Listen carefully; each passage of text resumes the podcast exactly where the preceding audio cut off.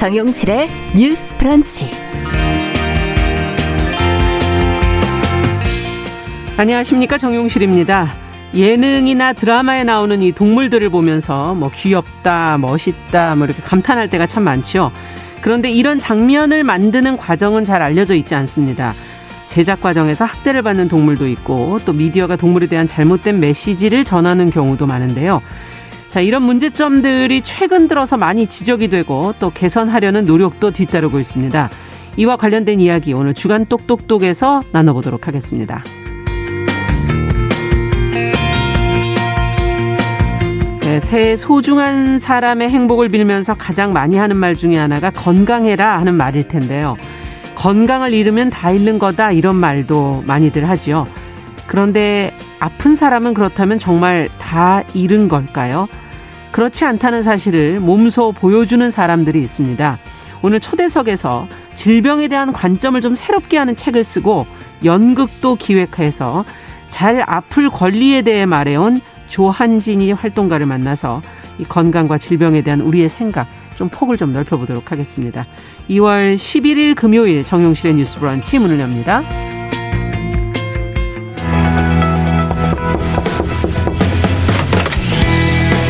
청년 여성의 눈으로 세상을 봅니다.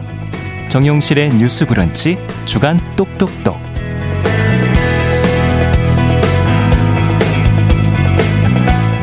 네, 금요일에는 주간 똑똑똑으로 시작을 합니다. 청년 여성의 시각으로 다양한 주제 다뤄보고 있습니다. 오늘도 두 분 자리해 주셨습니다. 계간 홀로 이진송 편집장 안녕하세요. 안녕하세요. 네, 그리고 청소년 페미니스트 네트워크 위티의 양지혜 활동가 안녕하세요. 네, 안녕하세요. 자, 앞서 말씀드린 것처럼 이제 미디어가 동물을 다루는 방식에 대해서 오늘 좀 얘기를 해보려고 하는데, 어, 내용이 문제가 되는 경우도 있고, 뭐, 제작 과정이 문제가 되는 경우도 있고, 뭐, 여러 가지가 있는 것 같아요. 어, 사실 동물이 등장하는 장면이 점점 좀 많아지기도 하고, 친숙해지기도 하고 있는데, 평소에 어떤 문제점들을 느끼셨는지 최근에 느끼신 건 언제쯤인지 뭐 어떤 경우였는지 좀 얘기 들어보죠. 이, 이진성 어, 편집장께서. 예. 네, 가장 최근에 논란이 됐던 거는 대하 드라마 이제 태종 이방원 촬영 도중에 낙마신을 네. 찍기 위해서 말의 다리에 와이어를 묶어놓고 말이 음. 달리고 있을 때 그걸 잡아당겨서 강제로 쓰러뜨리게 한 장면이 영상 제보를 통해서 공개가 돼서 맞습니다. 굉장히 큰 논란을 낳았습니다. 네, 저희 이제. 네, 네, 고통스러워하는 말의 모습이나 말은 전혀 신경 쓰지 않는 현장의 모습 등 고스란히 담겨서 굉장히 비판이 일었는데요. 음. 이렇게 비판이 일어나니까 말의 안부에 대해서 묻는 여론이 있었고 이거에 대해서 촬영 일주일 후에 이 말이 이제 목숨을 잃었다는 사실이 밝혀지면서 네. 동물학 대 논란에 이제 휩싸이게 됐습니다. 그래서 음. 최근에 이거를 보면서 미디어 속의 동물을 활용하는 방법이나 지금까지 우리가 미디어에서 동물들이 너무 쉽게 자주 등장해 왔는데 네. 이게 어떤 배경 속에 있는가를 좀 생각해 보게 됐습니다. 네. 어떠셨어요, 양재 활동가께서? 음, 네, 저도 이 사건을 보면서 되게 우리가 당연하게 봐왔던 드라마나 예능에서 음. 동물들은 감정이 없거나 사랑스럽고 귀여운 존재로만 그려진다는 생각이 많이 들었고요. 네. 우리가 카메라 뒤편에서 어떤 일이 일어나는지 반드시 질문하고 고민해야 된다는 음. 생각이 들었습니다. 네.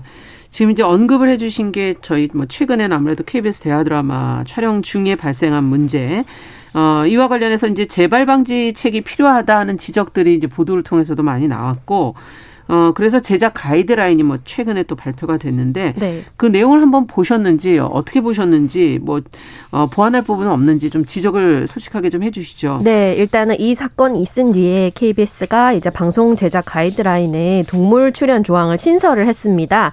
그래서 이런 기본 원칙으로는 동물이 신체적으로 위험에 처하거나 정서적으로 스트레스를 받을 수 있는 음. 연기 장면을 연출할 경우에는 최대한 이제 CG 작업을 통해서 구현을 하고 네. 동물의 실제 연기 장면은 최소화한다라는 내용이 담겼는데요. 살아있는 동물에게 인위적으로 상해를 입히거나 주, 음. 동물을 죽음에 이르게 하거나 뭐 산채로 먹는 장면을 연출하지 않는다라는 원칙도 포함이 됐고요. 네. 이 외에도 촬영 전에 동물 촬영을 총괄하는 책임자를 지정을 해서 뭐 동물의 상태를 점검을 한다거나 아니면 항상 수의사를 상주를 시켜야 된다거나 네. 이런 내용들이 포함이 됐습니다. 그리고 또 말의 경우에는 충분한 훈련으로 숙련된 출연자만 탈 수 있도록 하는 등 음. 조금 더 섬세하게 만들어졌는데요. 사실은 이 같은 가이드라인이 없었던 건 아니에요. 없어서 이런 사태가 벌어진 건 아니거든요. 2020년에 동물행동권 카라가 이제 동물 출연 미디어 가이드라인을 공개한 적이 아, 있어요. 아, 그래요? 네, 여기에는 카라 대표로도 활동하고 있는 영화 감독 임술래 씨가 참여를 했거든요. 예. 네, 그래서 여기에 되게 많은 조항들이 세심하게 있거든요. 아. 그런데 이것들이 사실 지켜지지 않았습니다. 이게 파일로 한 150장 정도 되는데 아. 네 착취적이고 이제 물, 좀 무리한 일정으로 굴러가는 스케줄이고 또 수직적인 음. 의사소통 구조가 문제가 되다 그렇죠. 보니 아무래도 스스로의 의견이나 권리를 주장할 수 없는 동물들이 굉장히 자연스럽게 소외되는 현장이 문제라고 생각을 하거든요. 음. 그래서 가이드란이 신설된 것 자체는 환영할 일이지만 가이드란의 존재 유무보다 이게 얼마나 실효성 있게 지켜지는지 있는지가 핵심이라고 생각합니다. 네, 사실 가이드라인을 찾아보니까 KBS에서 만든 건 이제 최근이지만 2020년에 카라에서 만들어 놓은 것도 있었다. 그것도 굉장히 많은 분량의 것이 있었다. 지금 그런 지적을 해주셨어요. 음. 어떻게 보세요? 근데 저도 사실 이 가이드라인을 보면서 아 그동안 동물 촬영이 이렇게 이루어졌나? 왜 이렇게 비인도적으로 음. 이루어졌지를 오히려 느꼈던 것 같아요. 아. 뭐 이를테면 독이 있다는 이유로 뱀의 입을 봉합하면 안 된다. 이런 얘기들 사실 너무 당연한 상식일 수 있는 이야기들이 촬영 현장에서는 이루어지지 않았구나라는 예. 걸좀 많이 실감할 수 있게 됐고요. 결국 미디어에서 나오는 작품은 우리 사회의 관점을 대변하잖아요. 그렇죠. 그래서 산채로 먹는 장면 연출 노출하지 않는다 같은 조항도 물론 중요하지만 음. 드라마의 일상적인 배경이나 관점에서 음. 채식 지향 혹은 동물 공존 지향을 좀 늘려가면 좋지 않을까라는 생각이 들었습니다. 음. 뭐 이를테면 대부분의 말은 경마 산업에서 이용되다가 은퇴한 이후에 좀 전시나 교육, 승마 번식에 쓰이고 그 이후에 도축되는 아. 삶을 살게 되는데 이런 것들을 보면 단순히 뭔가 작품이나 전시에 쓰이는 음. 것만이 아니라 전반적으로 인간의 이익에 위해 동물을 소비하는 기존의 상황이 바뀌어야 한다라고 생각하고요. 그래서 그러한 좀 동물의 권리에 대한 관점들이 미디어를 표현할 때 더 많이 드러나야 한다고 생각합니다. 네. 지금 말씀을 들어보니까 경주마 같은 경우도 경주하다가 이제 그렇죠. 또 다른 일을 또 하게 되고 그래도 쓸모가 없어지면 이제 도축을 당한다 이런 얘기군요. 네. 아. 은퇴하더라도 예. 계속 쓰임새를 찾다가, 찾다가. 정말 쓸모 없었을 땐 아. 도축을 통해서 마지막까지 고기로 사용되는 음. 것이 지금의 좀 동물 권리의 현실이 아닌가 합니다. 네. 사실은 동물이 많이 나오는 프로그램이 어린이 프로그램이 아닌가 이런 생각도 좀 들기도 음. 하거든요. 음. 그 아이와 동물을 같이 이렇게 방송에서 보여주는 경우들이 맞아요. 참 많아서 그 부분은 어떻게 보고 계세요? 음, 일단은 육아 예능 프로그램에서 이제 예. 동물과 아동의 만남을 굉장히 많이 좀 보여주고 있는데요. 음. 이거를 소비하는 방식이 좀 문제적인 면이 있습니다. 유명한 연예인 부부가 아이들을 데리고 동물원에 가서 이제 좋은 그림을 연출을 하고 이것을 놀랍고 신비로운 경험으로 포장할수록 동물 쇼나 이제 동물원의 폭력적인 면모는 굉장히 음. 동화적인 이미지 속에 가려지거든요. 네. 그러면서 이제 문제의식은 사라지고 소 비를 조장하는 효과가 남게 됩니다. 또한 아이들이 보기에 귀엽고 사랑스럽고 어린 동물만이 긍정적인 경험을 주는 아. 것으로 그려지 가지고 상대적으로 모습이 특이하거나 흉측하다고 여겨지는 동물들은 어 두려움을 이렇게 주는 그래서 굉장히 음. 아이들이 기피하게 되는, 아. 경악하게 되는, 그래서 아이들의 반응을 끌어내는 정도 도구로 쓰이고 있는 것이 또 사실이거든요. 네. 네. 그래서 이런 걸 봤을 때도 어떻게 보면은 동물과 육아 예능을 소비하는 것이 실제 그 대상의 다양한 면모를 포용하기보다는 귀엽고 사랑스러우면 인간들이 보고 싶은 면만 이제 음. 뽑아서 쓰고 있다는 점에서 음. 동물이 등장하는 것과 아동이 등장하는 게 저는 사실 좀 통한다고 비슷하다. 보고 있거든요. 네. 네. 그래서 이제 귀엽다, 이제 귀엽다 이렇게 해서 시너지가 나는 효과가 음. 있는데 아동과 동물이 그런 게 있는데 주 시청자층인 다수가 어떤 것이 보기 좋고 귀엽고 즐거운지 이것만 고려되면 하면서 아동이든 동물이든 자신의 권리를 주장할 수 없는 가장 약한 존재들이 음. 좀 소외되는 양상이 있다고 생각합니다. 음. 음. 어떻게 보세요? 어, 네, 저도 이걸 되게 많이 고민했었는데요. 왜 음. 어린이 동물원이 이렇게까지 많을까? 이런 거 있잖아요. 아. 그러니까 사실 동물원 자체는 가족 단위로 가는 어떤 관광지이기도 예. 하고 또 저도 어렸을 때 동물원에 갔었던 기억이 있거든요. 그쵸? 근데 제 생각에 그건 좀 동물이든 좀 더 다양하고 넓은 음. 세계에 대한 지적 호기심을 충족시키기 위해서 유독 어린이들에게 맞아요. 동물원에 가는 행사들이 권유되는 것 같아요. 근데 말씀 주신 것처럼 것처럼 동물원에 간다고 해서 우리가 이 동물에 대해 더 잘 알게 되나? 라는 음. 질문이 저는 많이 들었어요.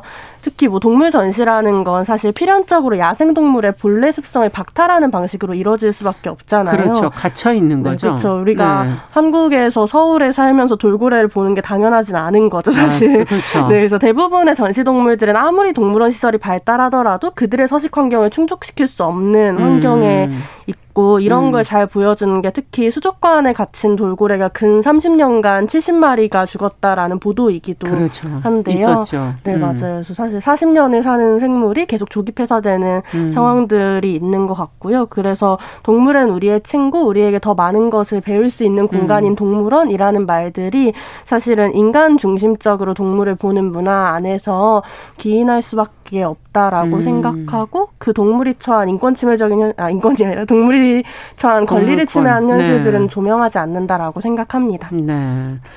호기심에서 시작이 된 거지만 어쨌든 그들의 삶의 환경을 지금 좀 들여다보니까 참 네. 문제적이다 이런 생각이 드는데 어, 지금 동물에 대해서 좀 알리고 보호하자는 이제 메시지들이 좀 많아지고 있지 않습니까? 그런 의미를 어, 사실은 살려내면서 이제 프로그램이 돼야 되는데 어, 어떤 부분이 특히 문제라고 생각하십니까? 어, 뭐, 자, 뭐 아예 프로그램 음, 비슷한 어떤 형태를 좀 얘기를 어, 해주신다면. 네, 일단은 그 동물의 특성이나 이 동물이 안전할 수 있는 상황보다는 이거를 음. 보는 사람들의 흥미와 감정을 자극하는 장면이 목적인 경우가 음. 되게 많아서 본인들의 목적은 동물에 대해서 알리고 보호하자는 메시지를 주려고 하는 것 같은데 음. 막상 그 결과물은 좀 착취적이고 폭력적인 경우가 많습니다. 예를 들면은 동물들이 등장하는 프로그램이 요즘에 좀 많아지고 네, 있잖아요. 그리고 예. 이런 그 매스미디어뿐만 아니라 유튜브 같은 1인 미디어 그쵸. 같은 경우에도 요즘에는 더 그런 문제가 좀 심각한데요. 예를 들면 이제 길고양이 보호를 목적으로 하는 채널 같은 경우에는 아. 고양이들의 위치가 노출이 되고 찍는 과정에서 길고양이를 아. 길들여서 사람과의 안전거리를 좁히고 음. 예, 그러면서 이제 이로 인한 테러가 우려되기도 하고요. 희귀동물의 특성을 알리고 인지도를 올린다는 목적으로 희귀동물을 좀 부적절한 환경에서 양육을 해서 사람들이 인기를 끄는 아. 채널 같은 경우도 있고 또뭐 수의사나 뭐 이런 정체성을 내세우면서 음. 특정 동물이 위험에 처하면 어떤 반응을 보이는가 같은 거를 보여주겠다고 이제 햄스터를 이제 케이지에 넣어놓고 고양이를 등장을 시킨다던가 오, 어, 하는 식의 오. 어. 방식이 이제 여러 가지로 논란이 됐었거든요. 예. 네.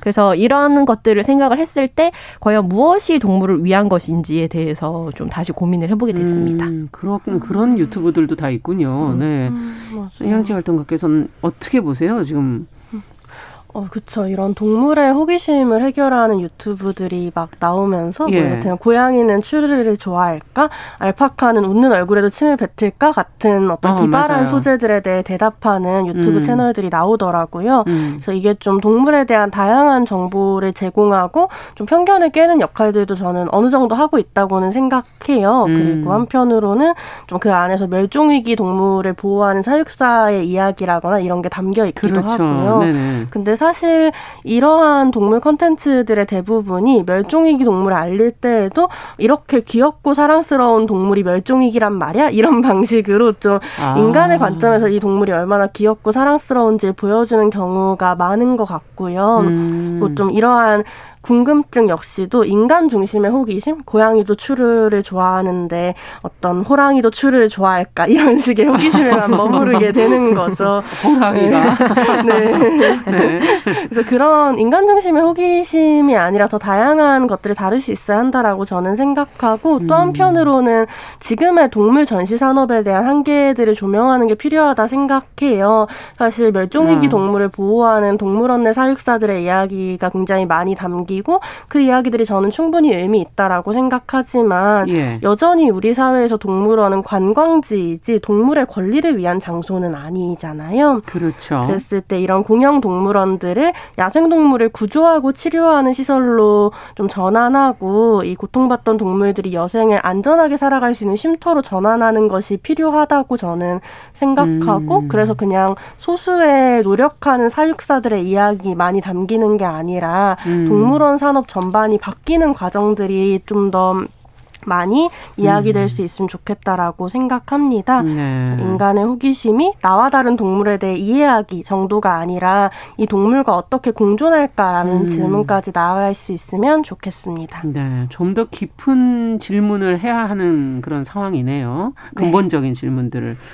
자, 뭐 여러 가지 지금 걱정들, 뭐 문제점들을 지금 지적해 주셨는데 그래도 어, 전보다는 좀 나아진 게 아닌가. 음. 긍정적인 변화도 그 안에 있지 않나 하는 생각이 들어서 혹시 좋은 것을 좀 발굴해서 얘기를 해주신다면 음. 그것도 방향을 잡아가는 데는 도움이 되지 않을까 하는 어. 생각이 들거든요. 네, 분명한 음. 거는 느리지만 그래도 꾸준히 변화하고 있다는 건데요. 아까 말씀드렸던 카라 대표 임술래 감독이 최근에 이 태종 이방원 사태와 관련해서 예전 같으면은 그냥 흐지부지 넘어갔을 문제인데 이게 이 정도로 크게 그렇죠. 이슈가 된 것에 대해서 본인도 좀 격세지감을 느낀다라고 음. 코멘트를 한 적이 있어요. 최근에 동물이 등장하는 드라마나 영화에는 해당 촬영이 동물복지 가이드라인을 준수했고 동물들이 촬영 중에 죽거나 다치지 않았음을 분명하게 고지하는 경우가 많이 늘어났습니다. 음. 그래서 이런 걸 보면 이제 그 보는 사람 입장에서도 아무래도 좀 안심하게 되는 게 있죠. 그런 그렇죠. 것들이 있고 그리고 이런 선례들이 쌓여야 한다는 게 또 중요한데요. 최근에 또 CG 기술이 발달을 하다 보니까 더 이상 그렇게까지 막 진짜 동물을 동원을 아. 해서 가혹하게 무리하게 촬영을 하지 않아도 된다는 예. 것들을 좀 적극적으로 활용을 했으면 좋겠고요. 예. 그리고 영화 해치지 않아 같은 경우에는 동명의 웹툰을 영화화한 코미디 영화인데요. 네네. 그 폐원 위기의 동물원에 이제 주인공이 새 원장이 되면 하면서 직원들이 동물 탈을 쓰고 동물로 위장 근무하는 내용을 담고 있습니다. 동물이 없는데 동물원을 이제 이어가야 되는데 예. 어차피 사람들은 진짜 동물을 잘 모르고 거리가 있으니까 이제 실제로 굉장히 보니까. 네, 실제로 굉장히 잘 해가요. 그래서 어차피 되게 열심히 동물 연기를 하는데 이제 주인공이 북극곰 신분을 입고 이제 실수로 콜라를 한 모금 마시면서 이제 문제가 음. 발생하는데 그 전까지는 네, 사람들이 그럭저럭 잘 속거든요. 그래서 이런 것들을 보면은 음 요즘에 이제 뭐 메타버스 메타버스 이런 말도 많은데 이런 여러 가지 기술이라던가 음. 대체할 수 있는 방식을 통해서 이런 체험들을 얼마든지 할 수 있지 않을까라는 생각. 그러네. 합니다. 굳이 자연을 해치지 않더라도 네. 네. 곰 북극곰이 콜라를 건 재밌네요.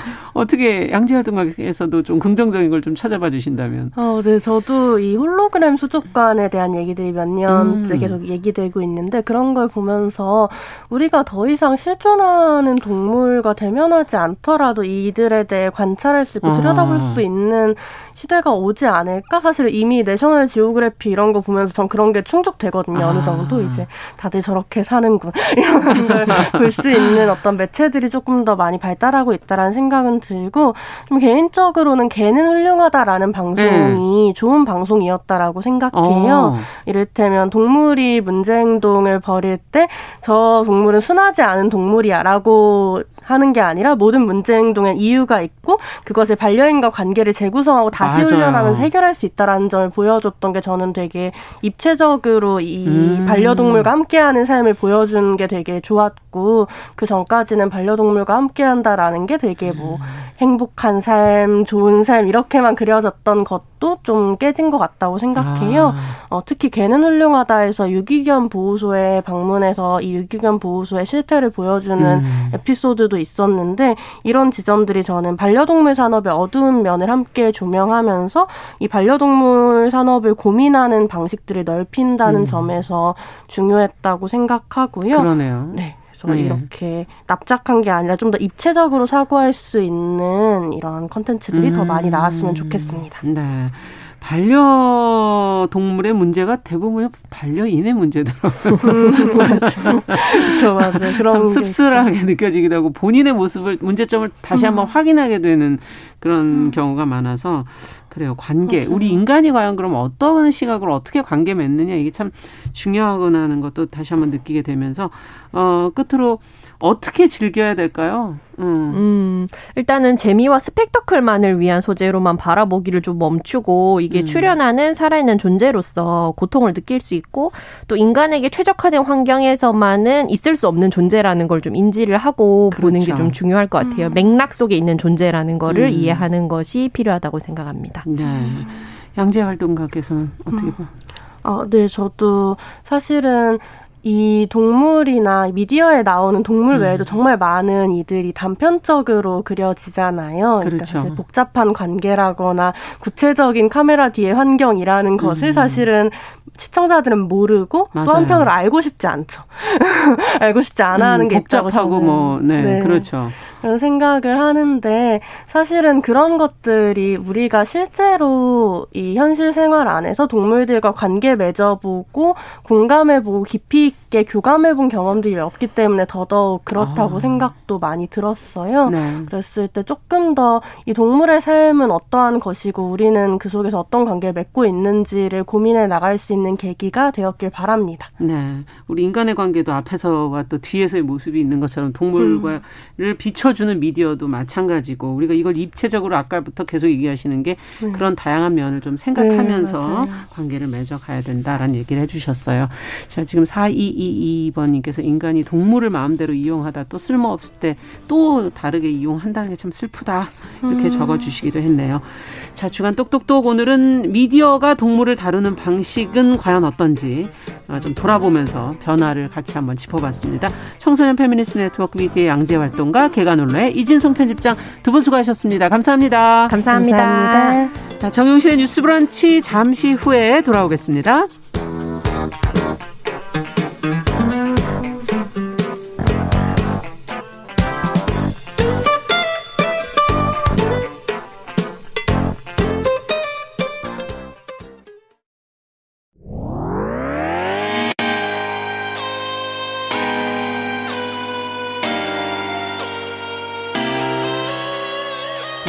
사람들은 삼루에서 태어났으면서 자신이 삼루타를 친 것처럼 생각하며 살아간다라는 음. 말이 있어요. 3분 즉석칼에 만들듯이 법안을 뚝딱뚝딱 잘 만들어내시는 분들이 왜 여기에 대해서는 음. 이렇게 직무유기를 하고 있을까 그런 문제가 들고 따끔하게 이 예. 여성 팬티에 달려있는 정체불명, 의미불명의 리본에 대해서 생각을 하게 됩니다. 도대체 이 아이는 왜 있는가? 경쾌하게. 정말 그런가요? 외신도 당황한 거죠. 이 사건을 보고 예. 도대체 한국에서 무슨 일이 벌어지고 있는 거냐. 음. 이거 한국의 성보수주의 때문 아니냐. 할 말은 하면서 같이 고민해 보면 고민해 보겠습니다. 세상을 보는 따뜻한 시선. 정용실의 뉴스 브런치. 네, 정용실의 뉴스 브런치 듣고 계신 지금 시각 11시 31분입니다. 자, 이번에는 금요일에 저희가 초대석 항상 준비하고 있습니다. 다양한 분야에서 활동하는 여성들 만나고 있는데요.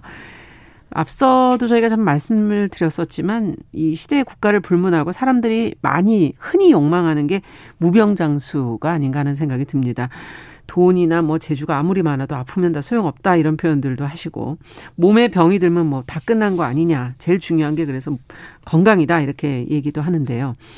정말 아프다는 것이 그렇다면 반대로 불행과 절망의 표현이라고 할 수 있는 것이냐. 이 세상에 희망을 가질 수 있는 사람은 그런 견지에서 본다면 너무 소수가 아니겠는가 이런 생각이 들면서요. 알고 보면 모든 거의 모든 사람들이 작고 큰 몸과 마음의 병을 안고 살아가고 있지 않나 이런 생각을 해보게도 됩니다.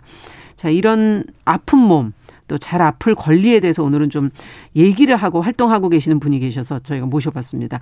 조한진이 활동가 어, 잘해주셨습니다. 어서 오십시오. 네, 안녕하세요. 네, 반갑습니다. 지금 저희가 조한진이 활동가님 보니까 여성 평화, 뭐 장애 운동 이런 걸 넘나드는 그런 전업 활동가로 알고 있는데요. 한 분야도 하기가 힘든데 어떻게 이렇게 다양하게 활동을 하실까? 이게 뭐 연결이 돼 있나요? 연결성이 있나요? 네, 저는 이제 굉장히 깊은 좀 연결성이 있다라고 보고요. 음. 이제 사실 이게 좀 되게 다양해서 저도 계획하고 이렇게 활동을 확장해야겠다 이랬던 건 음. 아닌데 좀 살면서 계속 어떤 질문들을 만났고 어. 그 질문들이 저의 활동 영역을 좀 확장시킨 것 같아요. 네. 그래서 조금 설명을 하면 제가 이제 90년대 학생 운동을 좀 오래 했었는데 네. 제가 학생 운동 안에서의 그런 성차별, 성폭력이 음. 있잖아요. 그 안에도 네. 그런 걸 목격하면서 이제 좀 페미니스트로 강하게 정체화했고 음. 그래서 졸업하면서 이제 여성민우회라는 단체에서 여성 노동 상담하는 일을 했는데 네. 활동을 하다 보니까 여성 내부에도 차이가 너무 많은 거예요. 음. 뭐 블루칼라, 화이트칼라 그렇죠. 그렇죠. 있지만 음. 뭐 장애 비장애, 뭐 음. 이주 여성 너무 차이가 많아서 그런 차이들을 보면서 음. 어, 여성 내부의 차이가 이제 가장 좀 드러나지 않은 게 장애구나라는 생각을 했어요. 그때 음. 이제 2000년대 초반이었으니까 2000년, 네. 2001년 이때였으니까 그래서 또 장애 운동을 좀 만나서 내가 좀 공부도 하고 좀 활동을 이렇게 좀 확장하는 그러셨군요. 계기가 됐고요.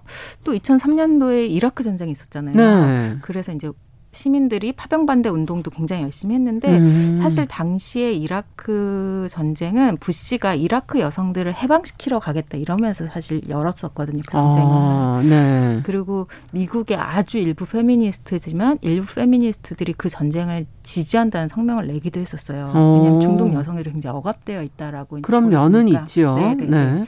그래서 이 여성이라는 기표가 전쟁에서 이렇게 쓰일 수 있구나라면서 아. 되게 저도 충격을 받았고 어. 그러면서 또 이제 평화 운동에 또 관심을 갖게 됐어요. 그래서 그렇군요. 그 내부에 들어가서 뭐 여성 운동, 장애 운동들을 같이 해 보니까 예. 아 정말 이게 연결되어 있구나라는 걸 피부로 되게 많이 느꼈는데 네. 뭐 조금 뻔한 얘기지만 전쟁이 일어나면 여성이나 장애인들 같은 그렇죠. 소수자의 삶이 확 음. 후퇴되잖아요. 음. 이런 것들을 저도 이제 팔레스타인이나 이런 지역에서 되게 직접적으로 많이 보게 됐고 음. 이러면서 이게 어 우리가 흔히 만물이 연결되어 있다라고 하는데 사회 음. 운동도 그 연결성을 잘 고민해야 좀 우리가 음. 더 좋은 사회를 만드는데 좀 충분한 상상력과 실질적인 대안을 만들 수 있겠구나 뭐 네. 뭐 이런 고민을 했던 것 같아요. 네. 어쨌든 음. 내가 살아가면서 내가 부딪히면서 음. 고민하게 되는 질문들을 가지고서는 음. 여기도 가보고 저기도 가보고 네, 일단 하, 활동을 해보시면서 직접 체험을 네. 해보신 거군요. 네. 그런데 어 최근에는 질병권에 대한 음. 얘기를 하고 계세요. 네, 네, 맞아요. 질병권. 저희 음. 정말 낯선 좀 음. 단어예요. 음. 건강권을 저희가 주로 방송에서 많이 맞아요. 여성의 건강권 맞아요. 이런 표현들을 많이 음. 쓰는데 음.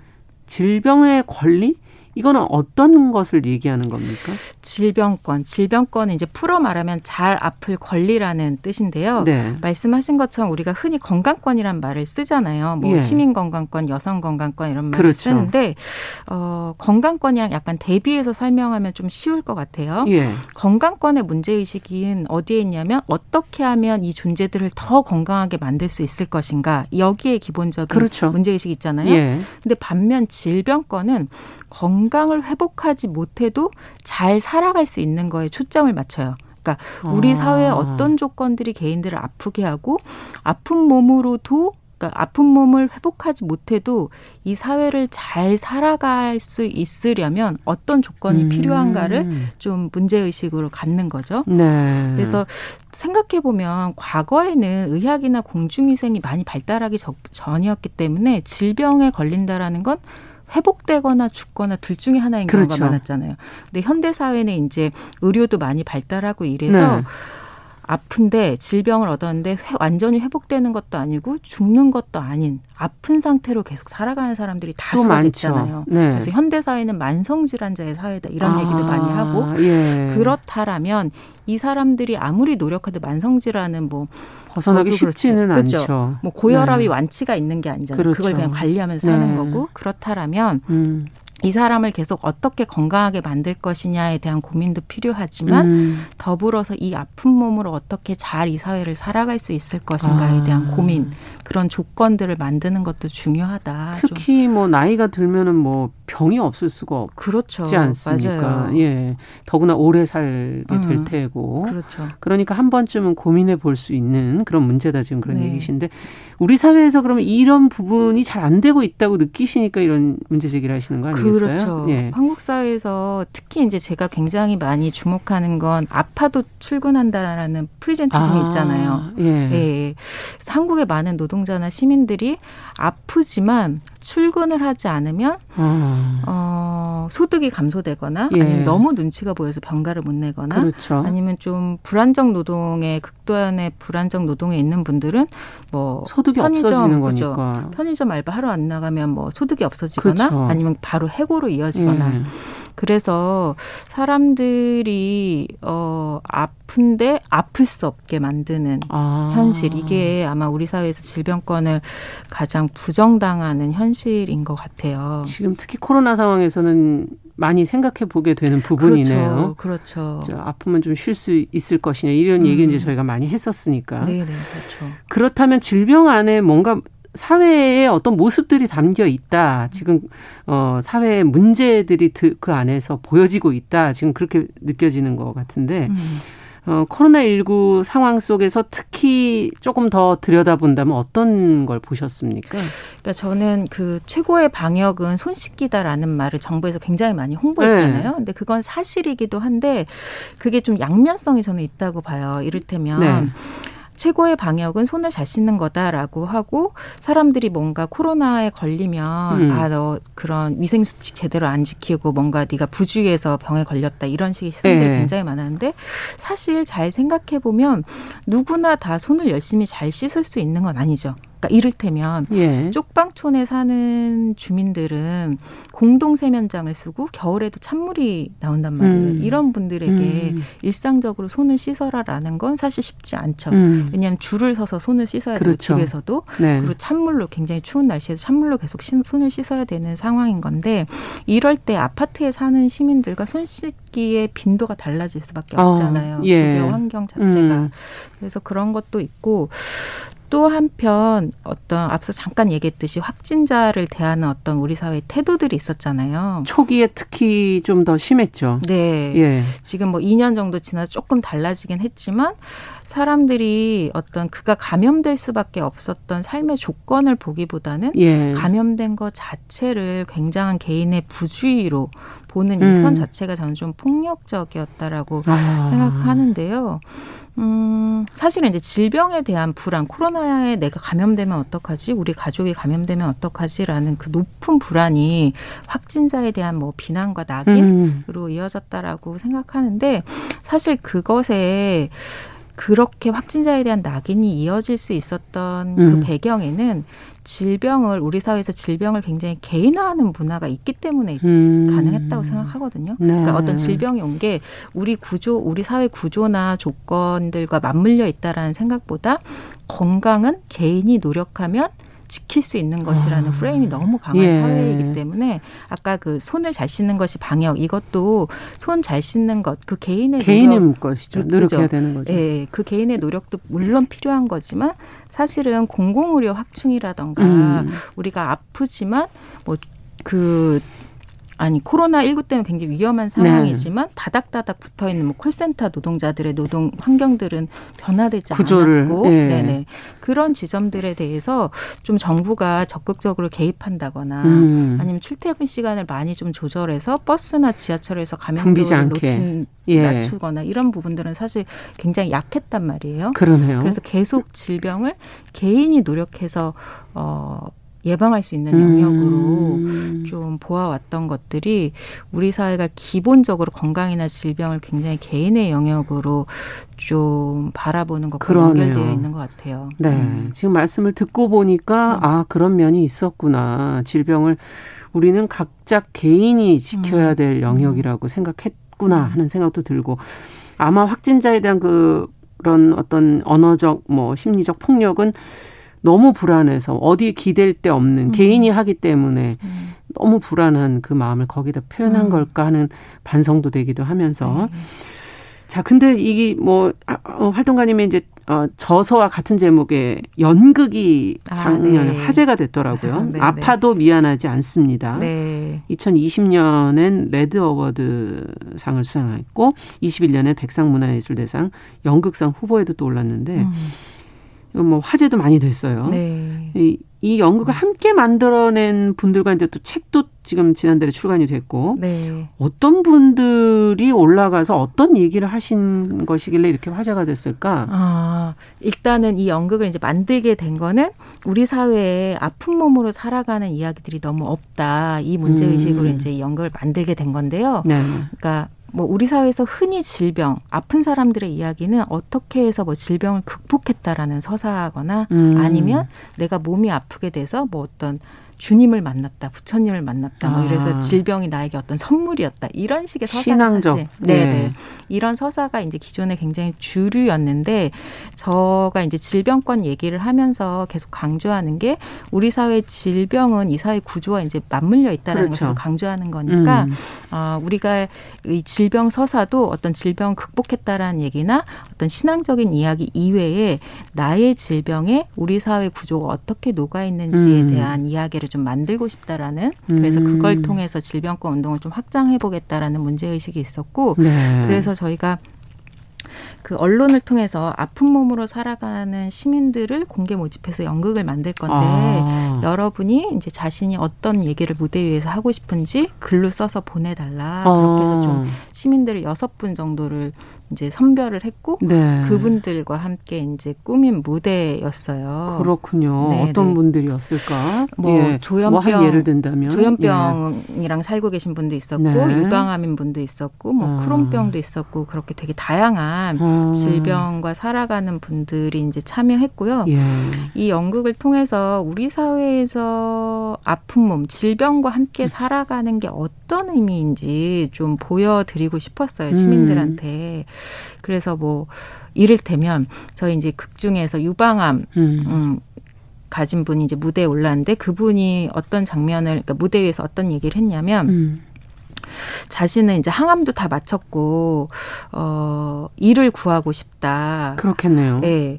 그래서 이제 그 노동청 네. 네. 거기에 이제 에서 이제 직 장을 구하는 이 음. 의뢰를 했는데 거기 직원이 그렇게 얘기해요. 아픈데 왜 일을 하려고 하냐. 그러면서 이제 이 분을 굉장히 비난을 하거든요. 음. 근데 이거에 대해서 유방암 환자였던 분은 이렇게 얘기해요.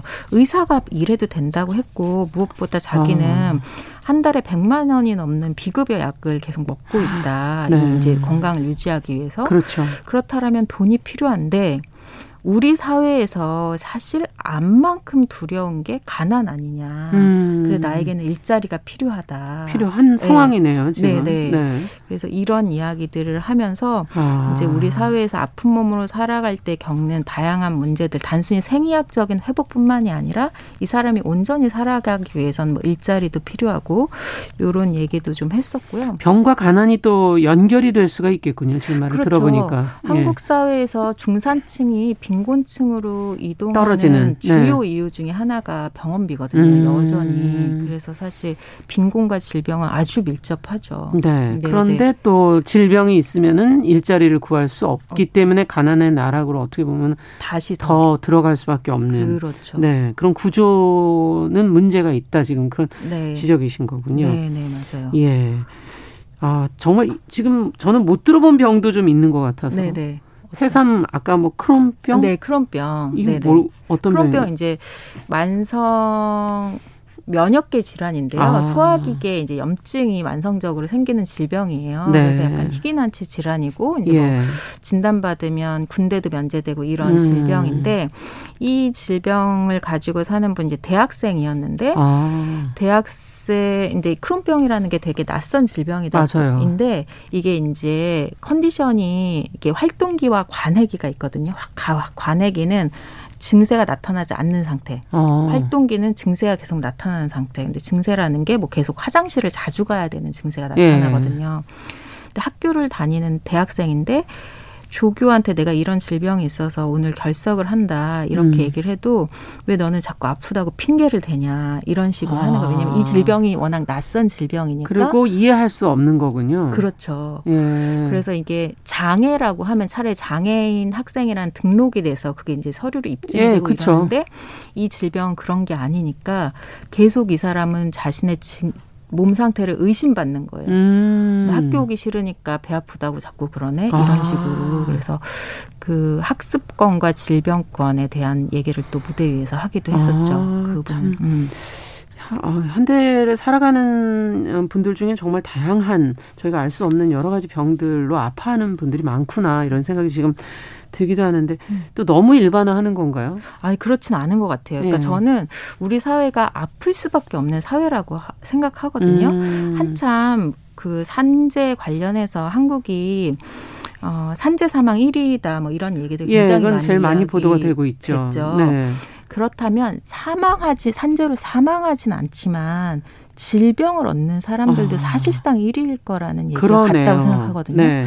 왜냐하면 한국이 이제 산재가 굉장히 많이 은폐되고 있다라는 주장이 이제 굉장히 음. 광범위한데 사망은 은폐하기가 너무 어렵잖아요. 너무 명백하니까. 그렇죠. 다 드러나죠. 근데 일을 하다가 질병을 얻은 건 음. 우리가 반도체 노동자들도 봤듯이 굉장히 입증하기 까다롭게 법으로 되어 있다 보니까 음. 입증을 못할 뿐이지 네.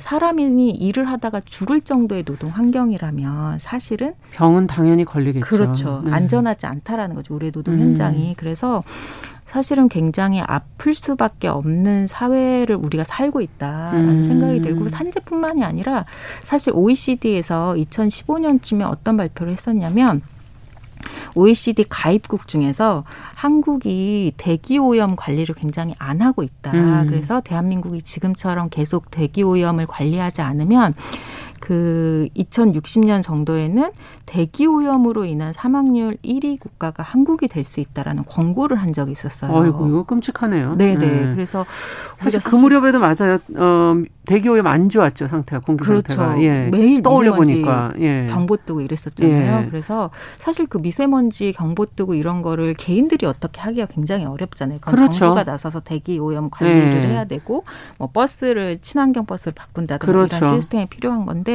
어쨌든 그래서 뭐 노동 환경도 그렇고 자연 환경도 그렇고 음. 우리가 굉장히 아플 수밖에 없는 사회를 좀 살고 있다. 그래서 사실 제가 이제 뭐 여러 강연이나 이런 데 가서도 혹시 나 너무 건강해 이런 분들 계세요? 그러면 한 분, 한분 정도 손들어요. 막 5, 60분 계신데. 그렇죠. 예, 예. 음. 그래서 제가 농담으로 현대인들은 만성질환을 하나쯤 갖고 있어야 개성 있는 현대인 음. 아니겠습니까? 뭐 음. 뭐 이런 농담을 하죠. 정말 그런 환경 자체가 지금 병이 걸리지 않을 수 없는 그런 환경이 상당히 많구나. 음. 다시 한번 더 생각하게 되는데. 네. 그래서 그 무대 위에 올라오신 분들의 이야기를 들으면서 서로의 질병에 대해서 이제 좀 어, 서로 이해하게 되는 그런 과정이 되는 건가요? 아니면 이 작품 올리시는 의도는 어떤 게 있을까요? 그리고 그 무대에 함께 하신 분들은 또 어떤 걸 느끼셨을까? 여러 가지 궁금하네요. 음, 그 연극에서는 일단은 그분들이 어떤 사회적으로 내가 질병 이런 질병과 살고 있다라는 것을 무대 위에서 뭐랄까 커밍아웃하는 아. 좀 경험이 되기도 하셨고 네. 또 한편은 어, 자신의 사회 참여 가능성을 타진한 공간이기도 했어요. 아. 그러니까 제가 이 연극을 기획할 때 아픈 사람들과 뭐 글쓰기라던가 이런 건 몰라도 연극은 음. 불가능할 거다 이런 우려의 소리를 되게 많이 들었거든요. 아. 그래서 펀딩도 다 실패하고 막 이랬었는데 사실은 아픈 사람들과 연극을 한다라는 게 되게 글쓰기나 이런 것과 달리 좀 역동적인 작업이잖아요. 그렇죠. 무대 위에서 어떤 픽스된 시간에 무엇을 보여줘야 그럼요. 되는 거고 음. 그런데 어떤 노동 환경 어떤 조건이 주어지느냐에 따라서 아픈 사람들도 연극 같은 역동적인 것들을 해낼 수, 수, 있다, 있다. 좀 아. 이런 것들을 어떤 사회 참여와 노동에 대한 것을 좀 입증해 낸 게 아닐까 음. 좀 이런 생각을 하고 이분들이 이제 이 연극에 참여하면서 내가 이 이제 연극을 하는 동안 연습이 계속 있었을 예. 근데 아프다라 내가 아파서 무언가를 지금 못할 것 같다 혹은 내가 지금 아프니까 잠깐 쉬어야 될 것 같다라는 말을 이토록 검열하지 않고 해본 적이 없었다. 아. 나의 질병이 이곳에서는 환대받았다 네. 이런 얘기를 되게 많이 그 하셨어요. 그 경험 굉장히 새로운 경험이겠군요. 네, 네. 그래서 이런 것 들이 우리 이 연극 연습 과정에서뿐만이 아니라 사실 일상에서도 음. 가능하거든요. 음. 이를테면 장애인들의 노동권 이런 게 불가능할 것 같았지만 뭐 계속 싸워서 여러 가지 법도 만들고 네. 실제 장애인들의 고용되는 비율이 올라가고 있잖아요. 느리지만 음. 그런 것처럼 질병도 질병을 가진 사람도 어떤 조건들이 갖춰지느냐에 따라서 충분히 사회 참여를 할 수 있고 음. 그런 이야기들을 할 수 있다라는 것을 어좀 이연 이 연극 과정을 통해서 음. 좀 입증했다는 생각도 들고 자기가 아픈 게 늘 불행하고 고통스럽다라고 생각했는데 이 참여하신 분들이 내가 여기서 아픈 몸을 부정당하지 않고 왜 이걸 못해라는 얘기를 듣지 않고 아프면 쉬어도 돼. 그리고 우리가 음. 계속 이차삼차로 다른 방식으로 어, 이 사람이 이걸 하지 못했을 때 다른 방식으로 어떻게 할 수 있을지를 계속 대안을 이, 이안 사안을 계속 만들면서 갔거든요. 음. 그러니까 아 자기가 아프다라는 게 불행이나 절망이 아니구나 음. 이 공간에서는 그렇죠. 어, 이 경험을 했다라는 얘기들을 굉장히 많이 하셔서 어, 그런 점에서 되게 좀 뜻깊기도 했던 것 같아요. 보람된 그런 음. 순간이었겠네요. 음. 근데 서로의 모습을 이렇게 바라보면서 또 자신을 돌아보게 되지 않습니까? 어, 그 참여하신 분들은 어떤 걸 느끼셨다고들 얘기를 하시나요? 가장 인상적으로 들은 말. 아, 그 참여하셨던 분의 네. 상호간에 어, 그러니까 자기가 앞 자기는 뭐 자기 질병을 갖고 10년, 20년째 이제 살아왔는데 음. 자기도 다른 질병에 대해서는 이제 알지 못했다라는 음. 것들에 대해서 이제 많이 고백을 하셨고 음. 내가 계속 나의 질병에 되게 매몰되어 있었구나. 그러니까 음. 아픈 사람의 인권을 자기도 자기 자리에서 그동안 계속 얘기하면서 살았다고 생각했는데 자기가 아픈 사람의 인권이 아니라 자기 질병을 갖고 있는 아픈 사람의 인권만 음. 얘기했다라는 걸 좀 깨닫게 그렇군요. 됐다. 다들 서로. 네, 네, 네, 서로. 그래서 크론 병을 갖고 있는 사람은 유방암이 이런 고통이 있는지 음. 몰랐고 이런 차별이 있다라는 걸 몰랐고 예. 유방암이 있는 사람은 조현병이 이런 차별에 이런 낙인에 놓여 있다는 걸 음. 몰랐고 이렇게 좀 상호작용이 되게 많았던 것 같아요. 본인에게 가장 힘들게 느껴지죠. 네, 그렇죠. 산다는 게. 그렇죠. 관객들은 어떠셨나요? 아, 관객들 진짜 제가 관객들 관객분들한테 진짜 감동받은 게 되게 예. 많은데 저희가 이 연극 작업을 하면서 어, 빚이 천만 원 정도가 생겼어요. 아까 제가 어. 펀딩을 좀 못 받았다 했는데 못 했다 그러셨죠. 네네네. 네. 근데 이 연극을 본 관객분들이 음. SNS를 통해서 어, 자비로 티켓을 구입해서 선물하는 이벤트를 막 하시는 거예요. 개인들이. 아, 원래 그런 게 없는데. 네네네. 그냥 개인들이 아. 자기 뭐 트위터나 뭐 이런 곳에다가 제가 시민연극 아파도 미안하지 않습니다를 봤는데 내가 이 연극을 보면서 내 몸이 회복되는 경험을 했다. 아. 내 몸을 부정하지 않을 수 있게 됐다. 아. 그러면서 어, 혹시 이 연극 보고 싶으신 분 있으면 제가 티켓을 다섯 장 쏠 테니까 뭐 신청해 주세요. 네, 네 이런 식으로 이런 이벤트가 되게 많았어요. 오. 전혀 저희 모르는 분들인데도 네. 그래서 사실은 저희 연극이 이제 시민들을 공개 모집해서 만든 시민 연극인데 그렇죠. 단순히 배우들이 시민이라는 것뿐만이 아니라 이 아픈 그러니까 질병을 경험했던 혹은 지금 질병과 살고 있는 수많은 시민들이 이 연극을 어떤 티켓으로 같이 관람하기 지지해 운동. 주신 거군요. 네. 그러니까 관람하기 음. 운동을 막 하신 거예요. 음. 그래서 그걸로 이 연극을 뭐랄까 완성시켜줬다 네. 시민들이. 그렇군요. 네, 이런 생각을 막 많이 하게 됐어요. 예. 음. 그러면은 이런 연극이 앞으로도 뭔가 다른 방식으로도 뭐 의미가 좀 계속 이어져야 되는 거 아닌가 이런 기대를 하시는 분들도 계실 것 같은데. 음. 네, 코로나19가 조금 안정되면 아파도 미안하지 않습니다. 투를 이제 만들고 싶다 음. 이런 얘기를 제가 자주 하는데요.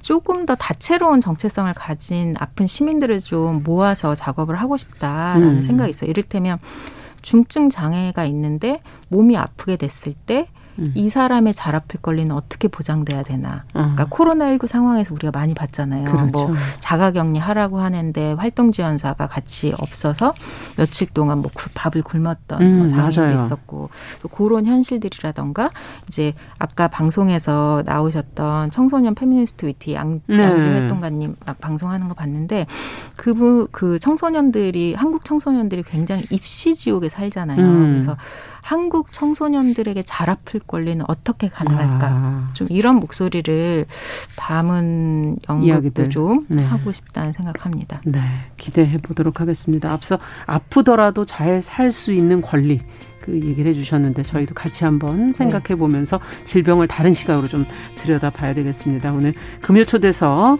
어, 조한진이 활동가와 함께 질병에 관한 새로운 관점을 한번 짚어봤습니다. 오늘 말씀 잘 들었습니다. 네, 감사합니다. 감사합니다. 자, 정우실의 뉴스 브런치 금요일 순서도 여기서 인사드리겠습니다. 저는 다음 주에 뵙겠습니다. 안녕히 계십시오.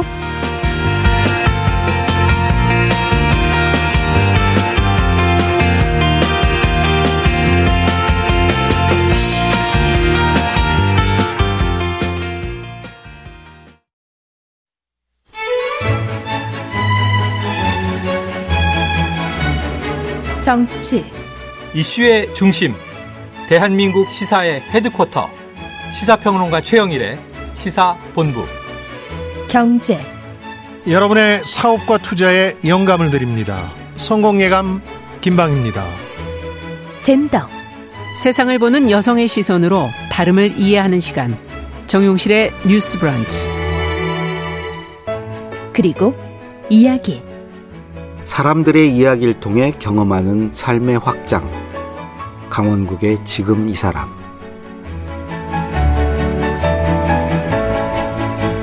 온 국민의 시사 KBS 1라디오에 다 있습니다. 대한민국 1등 시사 라디오 KBS 1라디오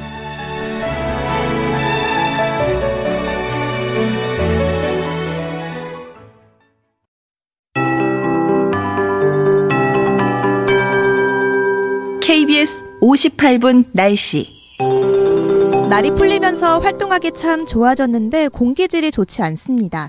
지금 강원 영동과 일부 남해안을 제외하고는 전국 대부분의 초미세먼지가 짙어져 있고요. 특히 중서부 지역에 먼지가 많습니다. 1시간 평균 초미세먼지 농도 살펴보면 인천 연수구가 세제곱미터당 105 마이크로그램, 서울 강서구가 96, 아산은 115, 군산도 90 마이크로그램까지 올라 있습니다. 76부터가 매우 나쁨 단계인 걸 감안하면 상당히 높은 수치인데요. 수도권은 오늘 고농도 미세먼지 예비 저감 조치도 내려졌습니다. 사업장, 공사장 등에서는 미세먼지 감축에 힘써주시기 바라고요. 외출하실 땐 KF 지수가 높은 보건용 마스크를 착용하시는 게 좋겠습니다. 오늘 아침 평년과 비슷한 찬바람이 불었습니다. 한낮에는 서울이 영상 8도, 강릉과 대전 11도, 부산 12도, 광주는 13도 안팎까지 오르겠습니다. 내일은 서울의 아침 기온도 0도 선으로 올라서겠고 낮 기온도 오늘보다 1, 2도가량 더 높겠습니다. 서해안 지역은 아직 안개 낀 곳들이 있는데요. 낮 동안에도 연기와 먼지 안개가 남아서 시야가 답답할 수 있겠고요. 강원 영동과 경상권, 일부 충북, 전남 동부에는 건조특보가 이어지고 있습니다. 지금 서울의 기온 영상 6.4도입니다. 박다효입니다.